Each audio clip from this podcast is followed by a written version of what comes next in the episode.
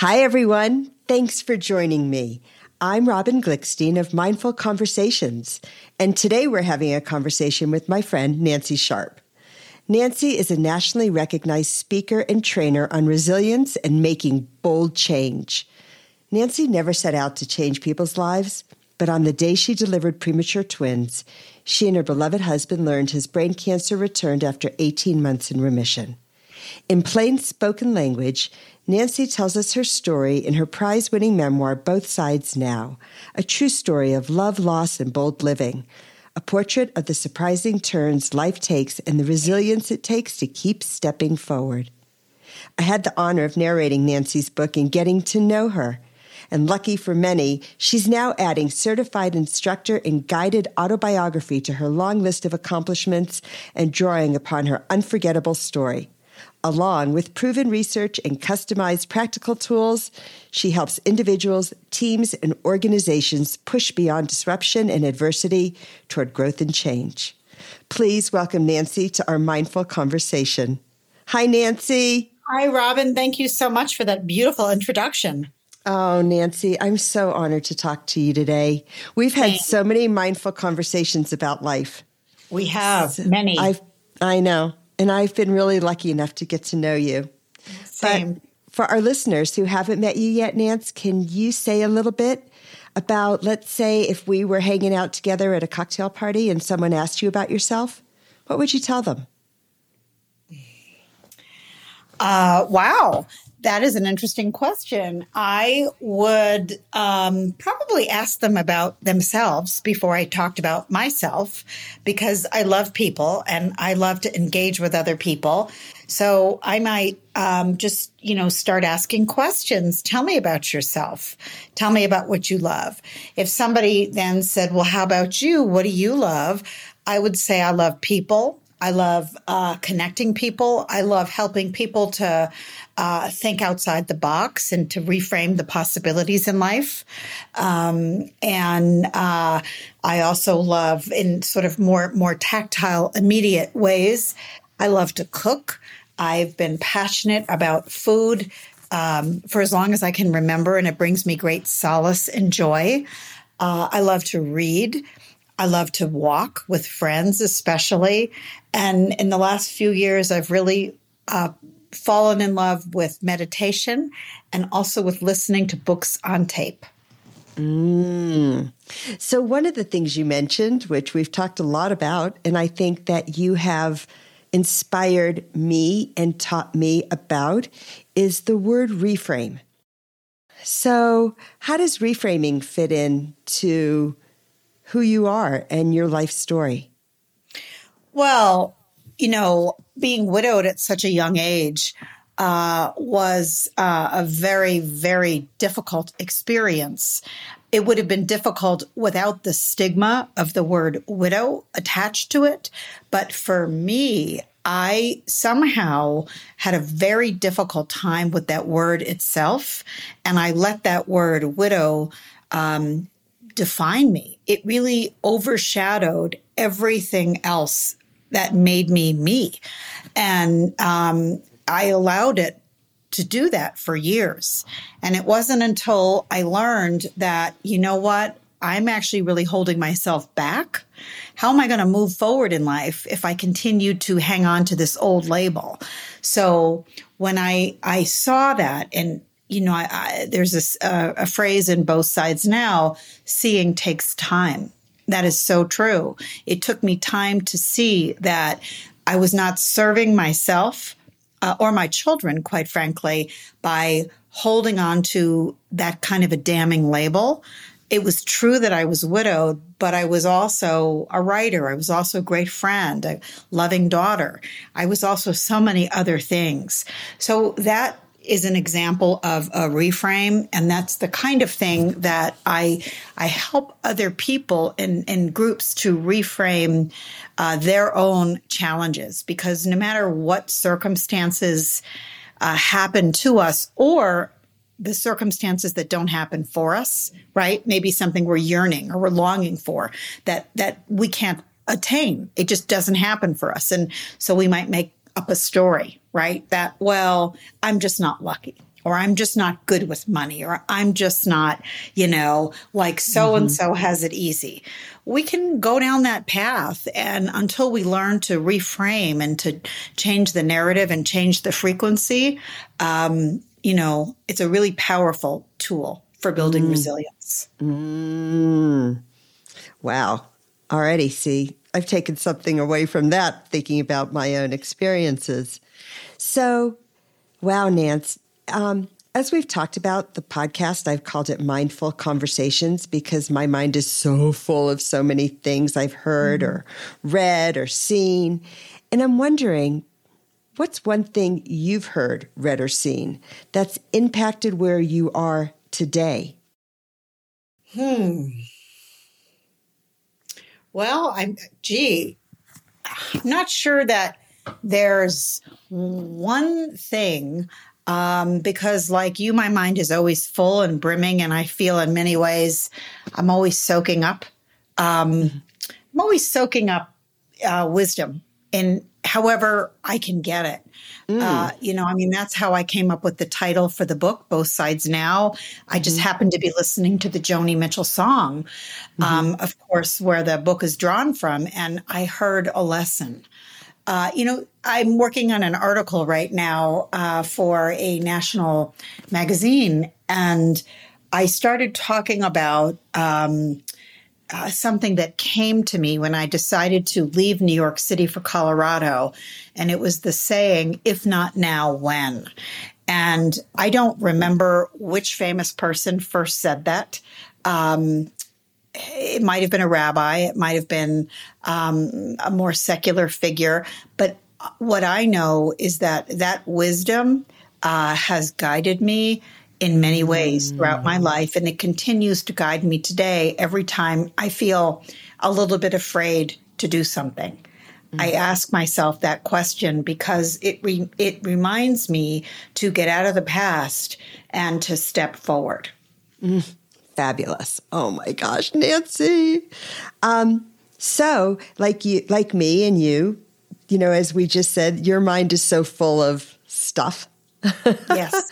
What's your mind currently full of?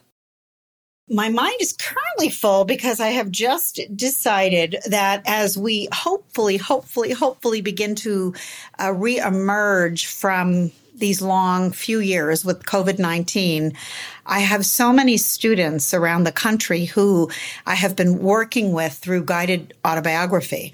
And mm. um, my students uh, don't know each other for the most part. I don't know most of my students because I've been teaching via Zoom, which really has been extraordinary because it allows me to work with people from all diverse backgrounds. And similarly, the groups then get to come together and they meet people and they build community. So, uh, my students have built such incredible connections that they've developed sort of a love fest. I don't know another ah. word. It's really very dear. And um, they've asked me to provide opportunities to bring them together. So I am in the midst of planning some storytelling retreats. I call them creativity retreats because I don't want people to be daunted by the word writing or storytelling. Um, as a matter of fact, I'm very exciting and my mind is very full right now because I'm planning a uh, a trip to Spain, to Barcelona Ooh. and Costa Brava. Uh, so I'm calling it a creativity retreat, and it's going to be a marvelous six day curated experience where um, the theme is actually joy of life. Mm. And um, I think wow. that's a theme that we can all get behind, and mm-hmm. we can find look at ways to um, have a wonderful travel adventure. Eat some delicious food, learn about some delicious food, drink some mm-hmm. delicious wine, and to tell some stories at the same time. Oh my gosh. And so in the beginning of our conversation, you talked about how you have this love of food. And in both sides now, I think I've mentioned to you on several occasions, yes. you describe some dishes you make that I'm like, Nancy, can you make that for me? it not only the way you write, but the way you um, are thoughtful about how food fits into life. So I can only imagine how this trip is going to integrate all of these amazing pieces. But can we back to the beginning and can sure. you share with me and help us understand a little bit about what exactly is guided autobiography and why mm-hmm. would somebody be interested in it? Right. Well, guided autobiography is actually a curriculum that was developed in the 1970s by a well known psychologist and gerontologist at uh, USC, who was at the time doing research to help seniors make meaning, build connection, feel a greater sense of optimism about their lives, and to be able to tell the stories of their lives in two pages at a time. So it has been used all over the world in the decades since and is used for audiences young and old. Uh, so it is not just for seniors. I have students who are in their 30s, as a matter of fact. And a lot of the groups are multi generational. So the way it works is people come together. Uh, again, I teach mostly over Zoom, and I actually really like it, and my students love it. Uh, it is very different than any kind of Zoom meeting that people are finding themselves exhausted by. This is really engaging. So we come together once a week for eight weeks and uh, we reflect on universal life themes like mm. talk about a moment where your life took a turn right? A branching point moment. Doesn't have to be a turn for the worse. It could be a turn for the better. It mm-hmm. could be mm-hmm. something big, like when I decided to move from New York City to Colorado, or it could be something small, like a conversation I had with a friend that gave me a, a whole new direction for my business. Mm. We talk about family, we talk about health. It's really, really rich. And you do not need any writing experience. This is more of a storytelling experience, but it is a really transformative, empowering chance for people to just reflect on their lives. And, you know, coming out of the pandemic, this time, um, I think one of the silver lining moments about the pandemic, if I can say that, is I think we're all being much more reflective and intentional about what mm. really matters to us. Mm-hmm. And when we can tell our stories, uh, we also cultivate resilience because we begin to own our stories. Sometimes we have to reframe those stories, like we've been talking about, but uh-huh. other times just telling them is so important for our own well being. And a lot of my students they want to pass on these stories to their loved ones as legacies. Nancy, can you say, can you define resilience for us and how does storytelling fit in with resilience? Well, I decide I define resilience as um, learning to integrate the lessons and the losses in order to transcend challenges. So it is not just about bouncing back. That is far too um, that is far too shallow a definition resilience is a lot more nuanced. It really has more to do with understanding uh, what it is you need to learn from an experience, mm. integrating those lessons, and um, and pushing forward. I don't want to say pushing past because pushing uh-huh. past implies you just go forward. It's like, you know, it's not about climbing the mountain. It's about sort of bringing the lessons with you, bringing the luggage, the bags, everything with you, the wisdom to the top of the mountain at the same time. So resilience and storytelling is that is that was that your question? Storytelling, right? When we own our stories, we own our lives. Wow. There's our quote for the day, everyone. When we own our stories, we own our lives. Right. When we're done, I'm definitely going to click the link and sign up. Wow. There is there's a lot in there that I it sounds so helpful and as we learn to tell our stories we learn you know how to how to take the lessons how to take the, the lessons how to live more mindfully yeah. That's really, you know, ah. apropos to what you do. When we tell our stories, we own our lives and we live much more mindfully. Oh, wow. What a way to tie it in. Thank you, Nancy. Oh my gosh. Okay. So, um, the first story that we touched on that you told was Both Sides Now. And now you're teaching folks how to tell their stories. I actually want to say something on that note, though, because um, even though the word guided autobiography, it sounds like a book, people are not actually writing books about their lives. They can if they choose to. They're just writing autobiographically. So, and what's the um, difference? Well, the difference is they're not, most people are not coming to write the story of their life. They're coming to reflect on their lives by writing short snippets about their lives, right? Through these various themes in guided autobiography. But they aren't necessarily wanting to write a published memoir or an actual autobiography. They're writing so, personal narratives, they're reflecting, but most people are not actually coming to uh, work with me because they want to write a book. Aha. Uh-huh. And so you wrote a book first and then came to guided autobiography. Is that accurate? Yes. I wrote a book okay. and I got my Master of Fine Arts in Creative Nonfiction. Mm-hmm. My first book was published. I published a second book. I've been a book coach for other kinds of books. I've been a keynote speaker and done all kinds of freelance writing. And then I became certified as a guided instru- as a, a certified instructor in guided autobiography uh, in 2019. Okay. And if there was one thing that you think people would take away after having taken your guided autobiography class, what might something like that be for them? What could they look forward to? Um, they could look forward to a really rich, meaningful, interesting uh, experience. My students uh, say they give me feedback. They share feedback like, this has totally changed my life. Mm. Because of this experience, I actually know who I am. Mm. Because of this experience, I found my voice again. Ah, finding our voice. Thing. This is the best thing I've ever done for myself. It okay. is a wonderful, wonderful experience. I consider myself so lucky to be yeah. um, to be a guide and a muse for people looking at ways to touch down on their stories.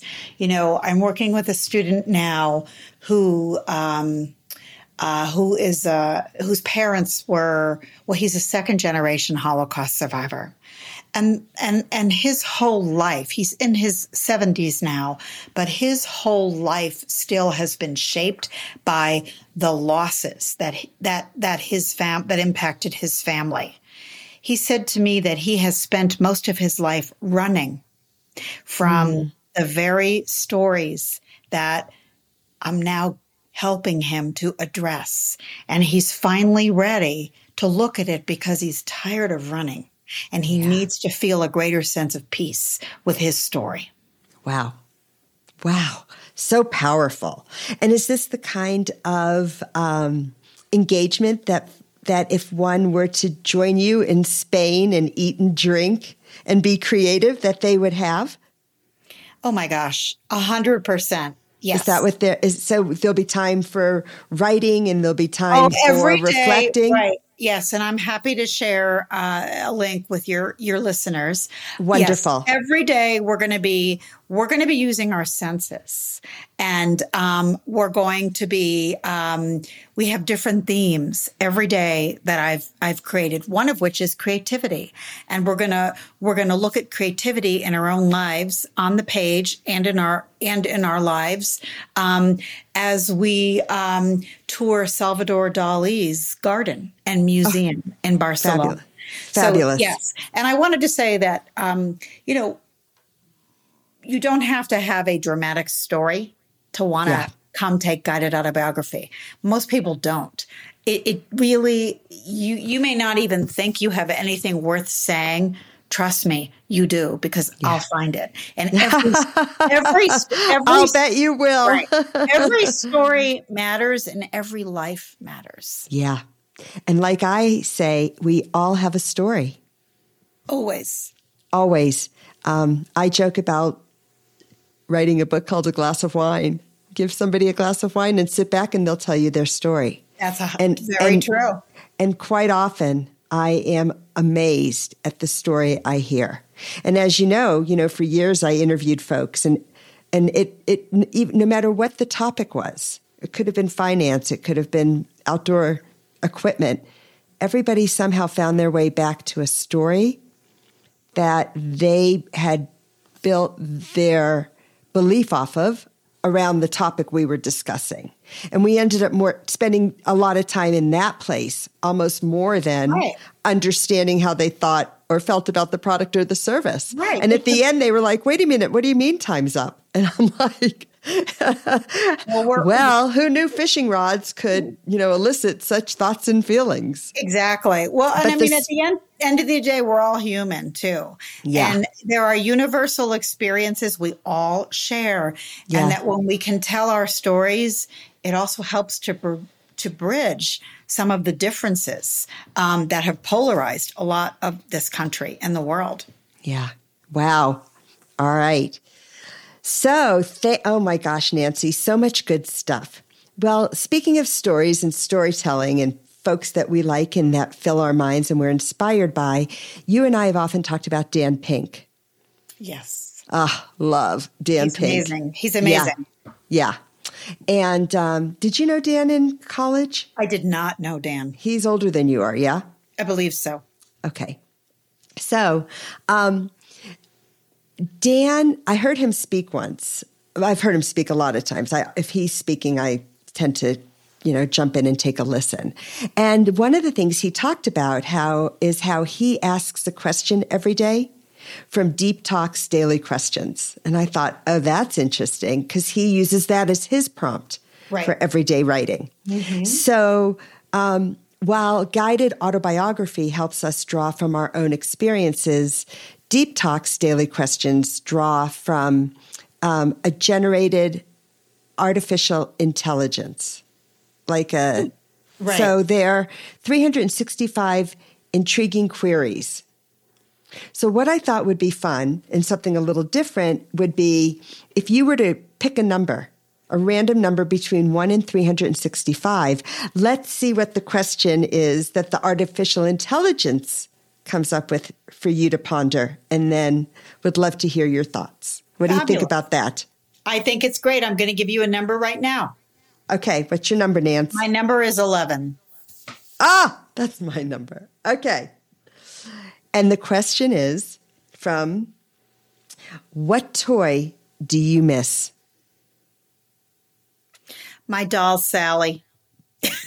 I remember. Oh. I remember I had a doll, Sally, growing up, she had blonde hair and blue eyes, of course, because didn't they all back then?